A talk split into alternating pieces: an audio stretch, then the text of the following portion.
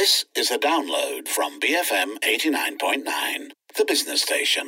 By the book on BFM 89.9. Hello, everybody. You're listening to Buy the Book. I'm Sharmila Ganesan, and with me, as always, my intrepid traveler into 2022, Lee Chui Lin. I cannot believe we're here, but hello. Hello, and uh, Happy New Year, everyone. It is our first Buy the Book episode for the year of 2022 and we're as befuddled as you are so just bear with us. Uh, we did think we'd start the year off by wrapping up uh, some of the highlights of 2021 uh, the things that we read that stayed with us or resonated with us the most. We would like to hear from you as well. What were some of your best reads of the past year?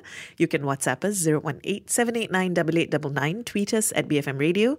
Write to us at buythebook at bfm.my lynn do you want to kick us off so I thought that we could talk about some of the books that we read for the show. Um, because I think that for us in particular, I'm not sure whether this applies to very many other people, right? Um, a lot of our reading habits actually tied up in in our work, and so I'm planning to just draw a bit of a division between the stuff that we read specifically for the show, the stuff that we reverse engineered. I'm guilty of this, um, you know, and said yeah, everybody needs to know about it. Let's do it for the show.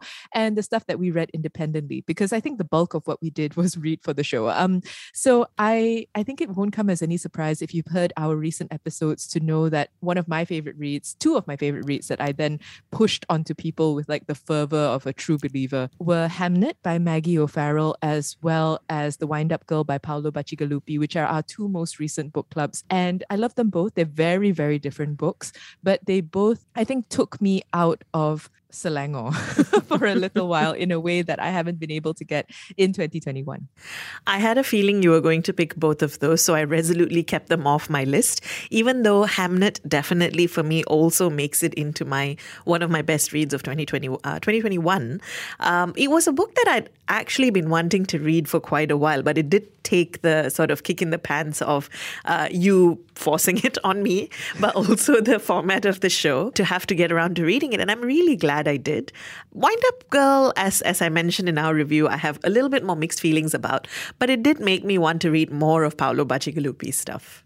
I, I, think the reason why I liked Wind Up Girl was partly because it was complicated and partly because I did not love it unreservedly. Whereas Hamnet, um, you know, I've I've read some reviews that suggested that it was too ponderous, that perhaps, you know, it wasn't the easiest read. And to that I will always say, what are you talking about? Whereas disagreements over the wind up girl, I see more of that. But also it's just um it's rare that you come across a book that you could discuss even with people who don't read books. And the wind up girl falls into that category. I think Hamnet is actually a little bit of a harder sell than Wind Up Girl, to be honest, um, because everyone that I've I've then recommended to, and, and this is honestly, it is the kind of book that once you're a believer, you start going out and preaching the word. I've been trying to push it onto people, and most people feel a little bit either they fall on the side of do we need more on Shakespeare than we already have, um, or they think, well, do I have to be kind of into that kind of stuff and a literary quote unquote snob to be into this book. And and neither of those things are true. And and I will say that even though I didn't put it on my list, it was definitely one of my highlights. So what's on yours? On that note of being able to, I suppose, travel or see um, different worlds, one of my highlights for the year was actually um, something we did very much in the early part of 2021 City of Brass by S.A. Chakraborty.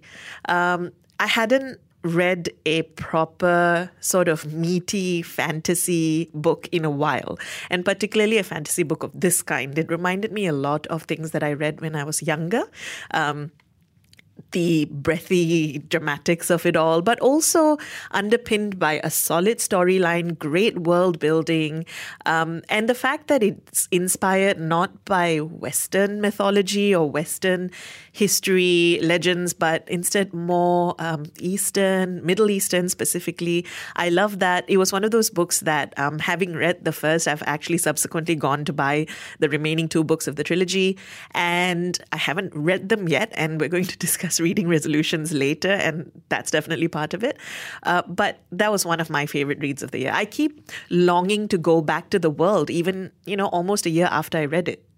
I swallowed the other two books whole. So um, so the... unfair. I'm so jealous. How do you do it?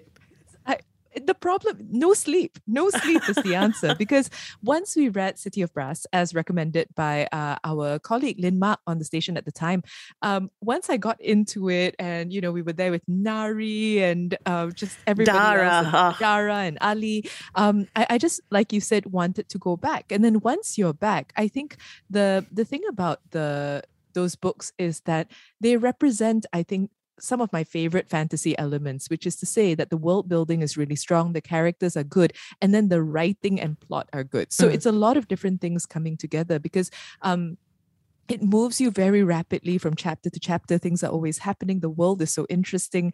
Um, actually, as an introduction to fantasy, I think you could hardly do worse than reading the Daevabad trilogy as a whole. So, on that note of, I think, maybe speculative fiction, I wanted to bring up uh, this was actually an interview we did. I don't know about you, but I didn't go into this with very high expectations. But another book that made me very happy this year was Project Hail Mary by Andy Weir. Um, again, sci-fi is a genre that I love, um, and I don't know why Andy Weir has always been one of those writers that fell through the cracks for me. I watched The Martian, I enjoyed it. I wasn't compelled to read the book, but after I read Project Hail Mary, I actually ended up reading The Martian and enjoying it tremendously. I think I enjoy his writing because he's inherently and, and he says this in the interview we did with him he's inherently a hopeful sci-fi writer and whether project hail mary or the martian at a time like 2021 feels like the kind of futurist fiction that is written to make you feel hopeful about humanity rather than pondering on our imminent ruin. And I think it's a book I needed to read. I, I love the characters in Project Hail Mary. They've stayed with me, they've made me happy to think about. And there are few pleasures as a really great friendship in a book. I wholeheartedly agree. I think Project Hail Mary, what stood out for me in particular was that it was really fun. I'm always grateful when I read science fiction not to be a scientist because I think that there are so many things. Too much knowledge can only be a bad thing when it comes to science fiction because you're just going to be standing there going, please, this is not true. There's nothing about that that is true. Um, but in the case of Project Hail Mary, it felt like I was in safe scientific hands, um, you Mm. know, as if I was reading something that that had a lot of ground in actual possibility, but also it wasn't so stuck on that that it feels the need to explain to me over and over again how it is that oxygen could become what have you. And instead, it was just a really fun adventure book. That's how it felt. And uh, this is something we mentioned in our interview with Andy Weir at the time as well. So cinematic. Cannot wait to watch it. I think it'll be great. Oh, I absolutely can't wait for it to hit the screens, which, you know, as, as we know, it's already been commissioned. What else do you have? So, in the vein of stuff we did this year, this is my last one Kazuo Ishiguro's Clara and the Sun, which is a completely different sort of science fiction book to the one that we've just been talking about because it is thoroughly Ishiguro. It is melancholic, it's philosophical, it asks questions about what it means to care for someone, you know, questions of awareness and sentience and the like. But in general, I just loved it so much. Um, it's one of those books where after I read it and I closed the covers, I just wanted to sit there for a while and think about Clara, um, and, and think about the the people and the non-people that we just spent time with because it was such a lovely read and it leaves you feeling not hopeful, but thoughtful. And that that's I think um one of the gifts of books as well. An Ishiguro novel for me is always something to look forward to. So um, I remember we discussed it as the book to look forward to for 2021. So when we got to talk about it, I was really happy. It's not an easy book for the time it came out in, I think. Um, it touches a little too closely to the kind of melancholy that perhaps we felt a little too much. And so because of that, I find it difficult to unreservedly recommend it to people. I think you do need to be in the right headspace.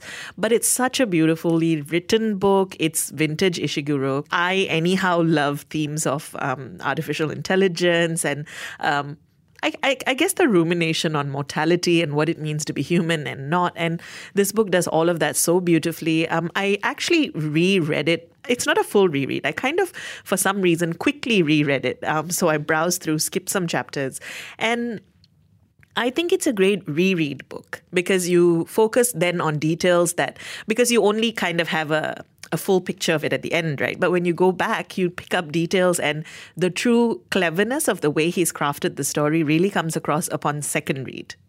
That and um in watching and reading interviews with Ishiguro, it is quite clear that how I read it was not necessarily how he wrote it. And that was Mm. also something that was interesting to me. And would inform a reread as and when I summon up the um, emotional chutzpah to actually get Yeah. into it. That's actually why I skipped some chapters because I was like, nope, I can't do a full dive into this right now. We're wrapping up our favorite reads of 2021, both work related and by choice. If you have um, highlights that you'd like to share with us, books that have stayed with you from the last year, you can WhatsApp us 018 789 8899, tweet us at BFM Radio, write to us at buythebook at bfm.my. Beyond Frivolous Matters, BFM 89.9, the business station. Welcome back. You're listening to Buy the Book with Sharmila and Lynn, and we're talking about our favorite books from the past year. It is 2022, um, and so we thought we'd look back at some of the reads that have stuck with us.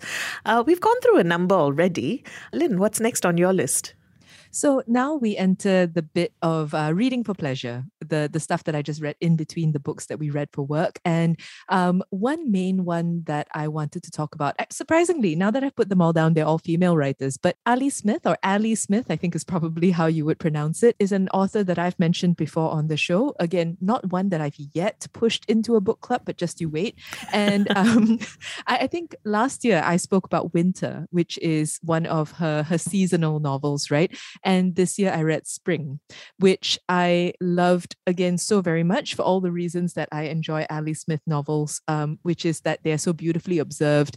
Um, they're very tender. They're about very specific sorts of relationships, but they also play with uh, with time. They play a little bit with reality. They they kind of push through boundaries and transcend those things, all while staying very grounded. Um, and all and doing it within just like I don't know, two hundred pages or something. And I just really really loved it. I've never read Ali Smith, actually. I've always wanted to. And then Well, just I wait, know, I know, I know it's coming. Well, it's good to know what's coming ahead. Um, but but I don't know. I, I think it is one of those writers that again, they're writers I think that you hear so much about and you keep thinking I'll get to them someday. And she's one of them. Perhaps it's time. Perhaps it's time for me to start. And if I did, would this be the one to start with? Oh, I don't know if, uh, well, I loved this one, but I think honestly, anything, I find it hard to imagine that anything would let me down. Like she's become one of those writers where I just feel like if I pick up a book, I'm going to enjoy it or, or I'm going to get something out of it. So, what you said about women writers is actually interesting because as I was making my list for the show, I also realized that a significant number of the books that I'd read, whether for the show or not, have been by female writers and I'm and it wasn't necessarily by choice or conscious decision so that was interesting and one of the books that I loved, loved, loved so much, and it was a recommendation by a friend, uh, is Circe by Madeline Miller. And I hadn't read the one that she actually shot to fame with, uh, Song of Achilles. That's on my list. I'll get to it. Ah, okay. So have you read Circe though? I have not. Right. So Circe is, I love Greek mythology, firstly. So it was an easy sell to me. Um, but the way it reimagines her story, the way it um, empowers her, takes her away from the myth, which kind of puts her in a very negative space and opens up that story and opens up all the characters in the story. I loved it so much. Um, if you like mythology, if you like this sort of um, reimagining of classical tales, it's one of the best I've read. And it's written so beautifully as well. Um, the writing itself is so strong that even if you're not into this kind of mythological storytelling, I think the strength of the language is worth checking out. I agree. Um, I think she's also kind of an oddly simple writer to read, meaning her sentences are not baroque and you know, overwrought. The language is beautiful, but it's actually quite simple. Um, which again, for stories that are quite old uh, and that she's telling in that setting, because it's not as if she's like Circe in New York. You know, it's, it's Circe where she is. The Song of Achilles is a book that I've taken some time to read, um, and partly because I don't know about you, and I don't know if Circe is the same experience, but I found it um, emotionally overwhelming uh, because the Song of Achilles is a love story, right? Uh, primarily, it is a love story. It, it also, of course, reimagines what masculinity, what heroism look like, um, what connection looks like, because it's about that uh, that tale between Achilles and his companion or the love of his life, you know, depending on which version of the story you're reading, um, Patroclus. And so I found it difficult, actually, despite the fact that I love mythology, despite the fact that I, I loved the writing, there would be moments where I knew what was coming. And so I found it difficult because that's the other side of reading mythology if you know the myths, um, which is that you know how things end. And uh, no matter how things are reimagined, you know how things end. And half the time, more than half the time, it's tragic. That's actually why I stayed away from Song of Achilles because um, I didn't know if I, I was in the headspace for it. It felt like it was going to be a lot. So Circe doesn't quite do that. It has its moments of tragedy, uh, but Circe is a much less known character as well. Um, there are many versions of her myth. Um, there are many parts in which things are very opaque. Um, she's she's not a she's almost a, a sort of a minor character in Greek mythology, right? And so because of that, I think there's a lot more space for fiction in between the, the parts of her story. And I didn't know as much as I might have, say, about Achilles or, or Patroclus. So I don't think this one was as tragic as I imagine Song of Achilles will be. Can I just say that I hope Odysseus turns out badly in the story? Does he? I don't want to give it away. I, I cannot say anything. I'm just going to leave Fine. it at that. Fine. I just But but I didn't hate it. Okay. Yeah. Uh, it's just my my firmest wish that in a telling of Circe that Odysseus does not, you know, come off like a hero. Um, I I wanted to close off at least on my part uh, of stuff that I've read this year with a book that I've referenced from time to time but haven't spoken about in full, and that is Michelle Obama's Becoming. So this is a book I knew I, you were going to bring it up. It's such a good book. Um, this is a book I'm I'm late to. I, I know that. Um, I think everybody listening who read it when she first released it, uh, who's now heard the podcast, watched the documentary, will be like, "What is going on here?" But I, I took my time with it partly because I wanted a little bit of space from the Obama era. To be honest, I didn't want to read it in the afterglow of um of having the Obamas in the White House because I, I felt that it would color, it was just too close. Um, but when I, so reading it with some distance and recognizing that it's not really about the First Lady, um, it's about a woman actually in you know as per the title becoming someone becoming the the fullest iteration of herself. Um i just loved it. She is a very personable writer. Um she's a very descriptive writer. It was such an easy book to read and i would recommend it to anybody honestly. Uh it's kind of packed a lot of stuff in there. It's like good family advice good career advice good storytelling just you know an enjoyable read I'm realizing more and more as I do this show that I'm the kind of person who doesn't like reading books when they're in the middle of the hype. And because that's exactly why I didn't read Becoming. Um, I would probably love reading it, but much like some of the books we've already mentioned, I tend to perhaps want to stay away when they're in the midst of everyone talking about it. So perhaps now actually would be a good time for me to pick it up. I've been wanting to read Becoming. I love Michelle Obama. I've actually listened to bits of the podcast as well. Um, my final recommendations, I have a twofer, but I'm sort of clumping them together because they're both closer to home than most, I think. Um, so I really loved reading a collection of short stories by this writer of Lao descent who's currently based in uh, Canada, uh, Souvankham Thammavongsa, and her collection is called How to Pronounce Knife. I actually read it because I interviewed her for the George Town Literary Festival. Not a book that perhaps I would have picked up, even though I know her poetry, but it's such a great collection of short stories. Um, short stories, I think, work in an anthology when they have a strong reason for being put together, but at the same time, each story offers something very different. And her way of writing about immigration, um, her way of writing about people um, finding a space, uh, finding their voice or their identity in a different country, um, I really, really enjoyed it.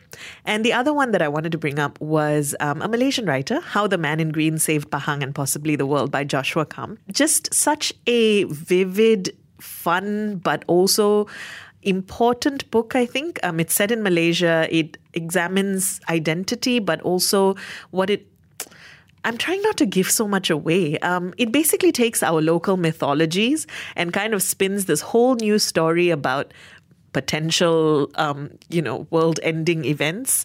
Uh, I loved it. It's it's such a quick, readable book, but has so much depth to it. It was so evocative too. When, when you read it, you really felt like you were road tripping through Pahang. Yes, in a and- very specific way. Yes, and that's exactly what I loved about it. So let us know what were your reading highlights of 2021. You can WhatsApp us 018 789 tweet us at BFM Radio, or write to us at buythebook at bfm.my. And speaking of books that we have read, I think we should cap this off by talking about the books we want to read in the coming year. I mean, this is usually a speculative speculative exercise in my side because I tend to put down a list and sometimes never get to them. But I do have some that I'm very excited about. Me too. Um, I wanted to start with uh, a, a confession and a commitment. So like I don't know how many years ago now, I said I wanted to read Marlon James's Dark Star trilogy. Um, oh, you know, yes, me too right? Which he opened with Black Leopard Red Wolf, which I have, which I started. And then I just, I don't know why it just fell by the wayside. I'm not sure. I was really enjoying it. And then it was just something that one day I closed and didn't continue. And uh, considering that the second installment, Moon Witch Spider King, is actually going to be out in February, I mean, I'm, I'm not necessarily sure that I will be done with the book by then, but I really want to read both books. So um, I do want to read Black Leopard Red Wolf, which was published in 2019 um, in preparation for Moon Witch Spider King, which is coming out this year. I want to say we did not plan this sort of weird twin confessions uh, because I have a similar confession. I've been wanting to read Emily St. John Mandel's um, Station 11 for yes. years, right? And then the TV show came out, and now I'm feeling very guilty because I want to read the book first before I watch the show, but I want to watch the show. So it's this whole mental gymnastic thing going on. And now her next book is coming out, um, Sea of Tranquility, and it sounds so interesting because it juxtaposes a story happening in our past with a story happening far into our future. And I've heard so many good things about her writing. I've actually even read parts of Station 11, which I liked, but again, for some reason didn't finish.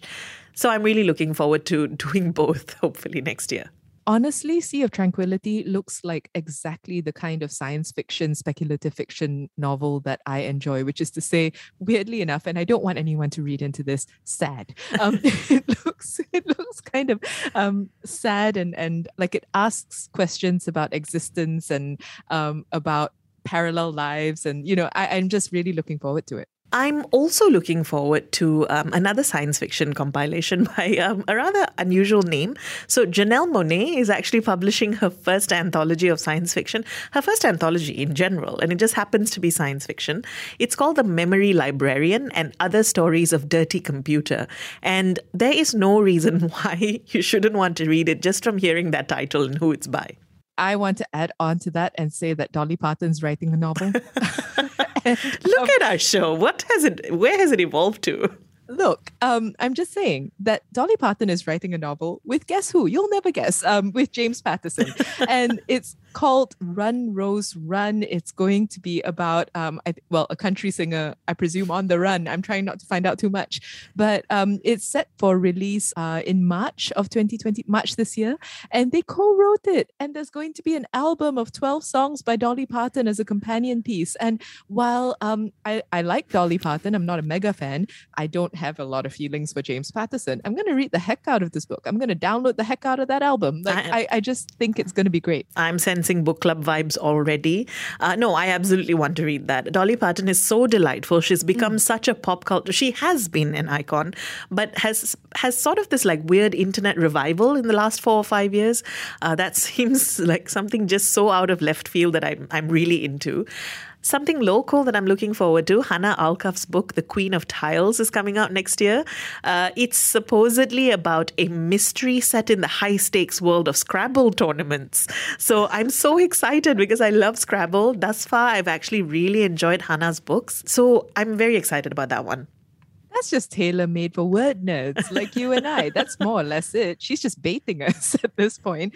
Um, I, I also wanted to just do two very quick ones. Um, not a lot of details yet, but I have said before also how much I love, love, love Kamila Shamsie, Home Fire, and the retelling of Antigone through the form of like Islamization mm-hmm. and you know just the the push and pull of being an immigrant was so great.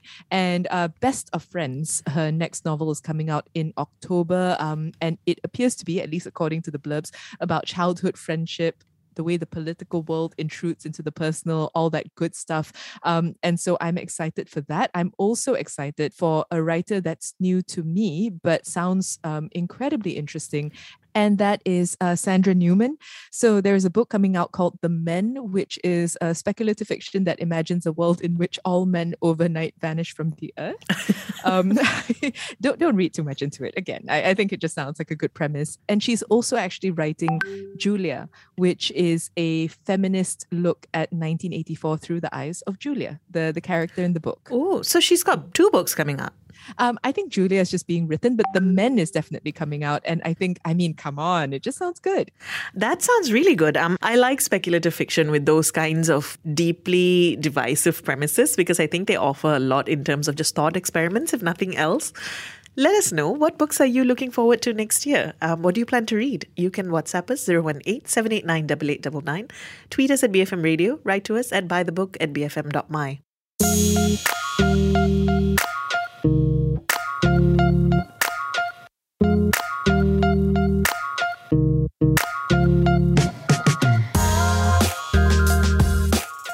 brings us to footnotes. And we thought we'd close off our discussion on, um, well, the past year, the coming year, by doing the New Year thing and talking about reading resolutions or things that we'd like to perhaps do better when it comes to our reading habits in the coming year. What did you want to start off with, Lynn? Um, I would like to stop flipping to the end. Um, I never used to do this. I, I, can you see the horror in my face? Yes. You do um, so- this? I never used to. Okay. Um, I never used to, but I think with this year, um, with a mixture of, uh, well, not this year, with, with 2021, pardon me, I'm going to be doing this for the entirety of January, I think. With 2021, I think with both attention as well as time being in short supply, I started getting a sense of, well, where is this going? Is this going to be worth my time? You know, and it's not always that I would flip to the end, but I would start flipping ahead, I think, just to see how things would go. And I think that that ultimately led to a very disjointed reading experience. I don't understand people who do this um, as a matter of regular practice. Like, how do you manage it? Because um, I really found that it was interrupting my understanding of the story, the way it was supposed to unfold. Um, and I don't think ultimately it saved me any time. So I think I just want to be more disciplined and return to uh, the way I used to read, which is to enjoy the book as it was meant to be enjoyed and not necessarily be thinking about what comes next. I have a resolution that um, I think is tied to that we've genuinely not been able to go out. One of mine is going to be to just visit more bookstores in the coming year. I feel like I've slowly stopped going. And I used to be the kind of person who would happily just go and sit in a bookstore for hours and browse and sit there and read a book. Of course, the pandemic has made a lot of that more difficult. But I think more significantly, not traveling has also made that something I've stopped doing I've, I've, done it less and less because I used to visit bookstores in different cities and then just go and sit there and see what books they had. I want to do that here more um, and consciously, I think, enjoy that space and the joy of discovering books on a shelf versus reading about it online, Amazon recommendations, and instead the organic process of just coming across a book. Yeah, uh, I completely agree with that. Actually, it's something that I miss. I don't know if it's a resolution so much as I'm just putting it out in the universe that I'd like to do it more because, uh, yeah, the the prospect of it's different, isn't it? Browsing a book, uh, being in a bookstore. That's also how you just, like you said, end up encountering things Mm. that you might not otherwise have encountered. So, yeah, that's a really good one. Um, I'd like to continue logging all the books I've read uh, because I find that to be a helpful practice. Um, just in terms of keeping track of what I'm reading, maybe even how my interests are developing as a reader. Um, identifying patterns in in what I read that I would not otherwise see. Like for instance, seeing that I've read a lot of women this year, which I enjoyed. Um, and perhaps aiming for even more diversity in who I'm actually picking up. I started doing that this year because you suggested it to me, and it was actually one of my resolutions last year, right? And I love doing it. I'm so glad I took it up. Um, I'm a convert. I'm definitely going to keep doing it. It also helps me remember how I felt about a book, um, which is something that I think fades with particular books. Um, what I, I don't know, I mean, and I'm sure different people have different journaling practices, but how I write about what I've read varies. Sometimes I just put down quick impressions. Sometimes I put down, you know, fawning words of love. So um, I like it, and I I think I'm definitely going to carry that forward into the next year. But as an addendum to that, I think one thing I really want to do, um, and I might have even said this uh, when we did this the last time, I want to carve out actual time to read and stop letting it be something I fit in between things because it becomes too easy not to do it. Um, and having a device, having streaming services means that I always end up doing those first. Um, and so I think, you know, turning off your phone or, or putting it on silent in a different room um, and deciding, well, I'm going to spend this time to this time reading, not because I have to, but because I actually enjoy it. That's something I want to do more consciously my i'm going to close off by saying that i'd like to basically read one book this year that i find challenging.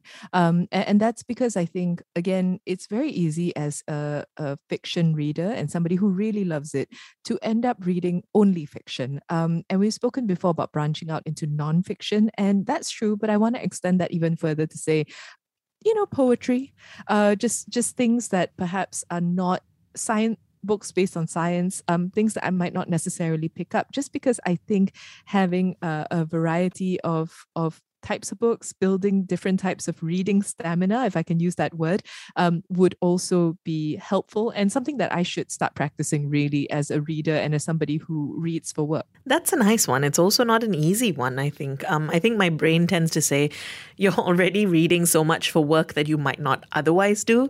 And so in my free time, I'm just going to keep reading the things I like, and nobody can force me otherwise.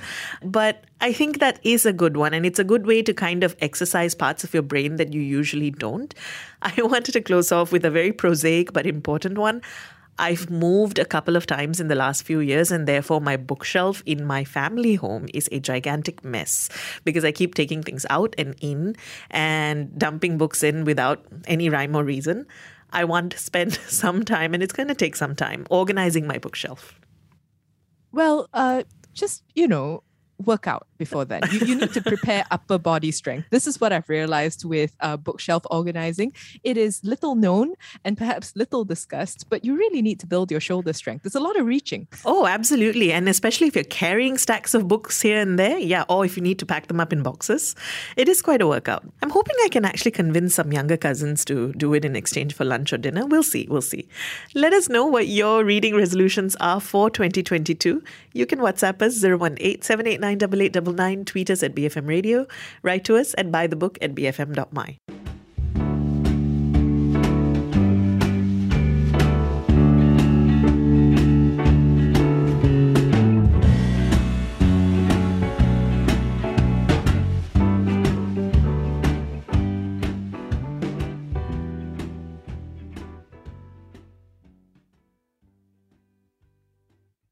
Thank you for listening to this podcast.